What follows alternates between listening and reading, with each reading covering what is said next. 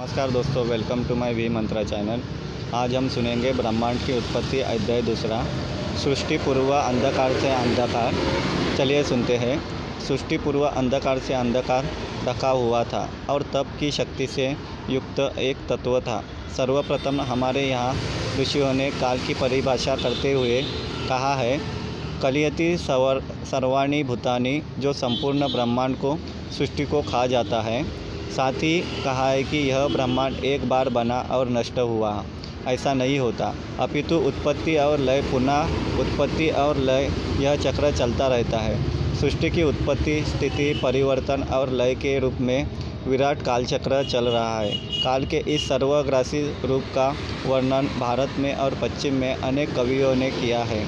हमारे यहाँ इसको व्यक्त करते हुए महाकवि क्षेमेंद्र कहते हैं काल के महासमुद्र में कहीं संकोच जैसा अंतराल नहीं।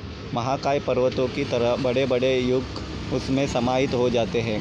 पश्चिम में 1990 में नोबल पुरस्कार प्राप्त कवि ऑक्टोवियो पाच अपनी कविता इनटू द मैटर में काल के सर्वभक्षी रूप का वर्णन करते हैं।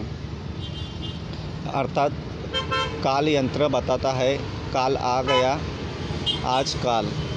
आज में काल नहीं, काल में आज नहीं। काल को विदा देने का काल है आज। काल है आज नहीं। काल निगलता है आज को। आज है वह काल। वातायन बंद हो रहे हैं। दीवार है बंद। द्वार बंद हो रहे हैं। वैखरी पहुँच रही है स्वनिकेत। हम तो सब अब है अकेले। इस काल को नापने का सूक्ष्मतम और महत्तम माप हमारे यहाँ कहा गया है।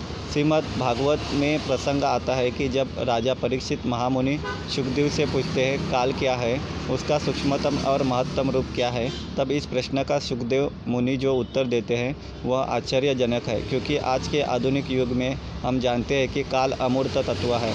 घटने वाली घटनाओं से हम उसे जानते हैं। आज से हज़ारों वर्ष पूर्व सुखदेव मुनि ने कहा, विषयों का रूपांतर ही काल का आकार है। उसी को निमित्त बना वह काल तत्व अपने को अभिव्यक्त करता है। वह अव्यक्त से व्यक्त होता है। इस प्रकार यह अध्याय समाप्त होता है। अगला अध्याय अगले पार्ट में लेके आऊँगा। Please follow my channel thank you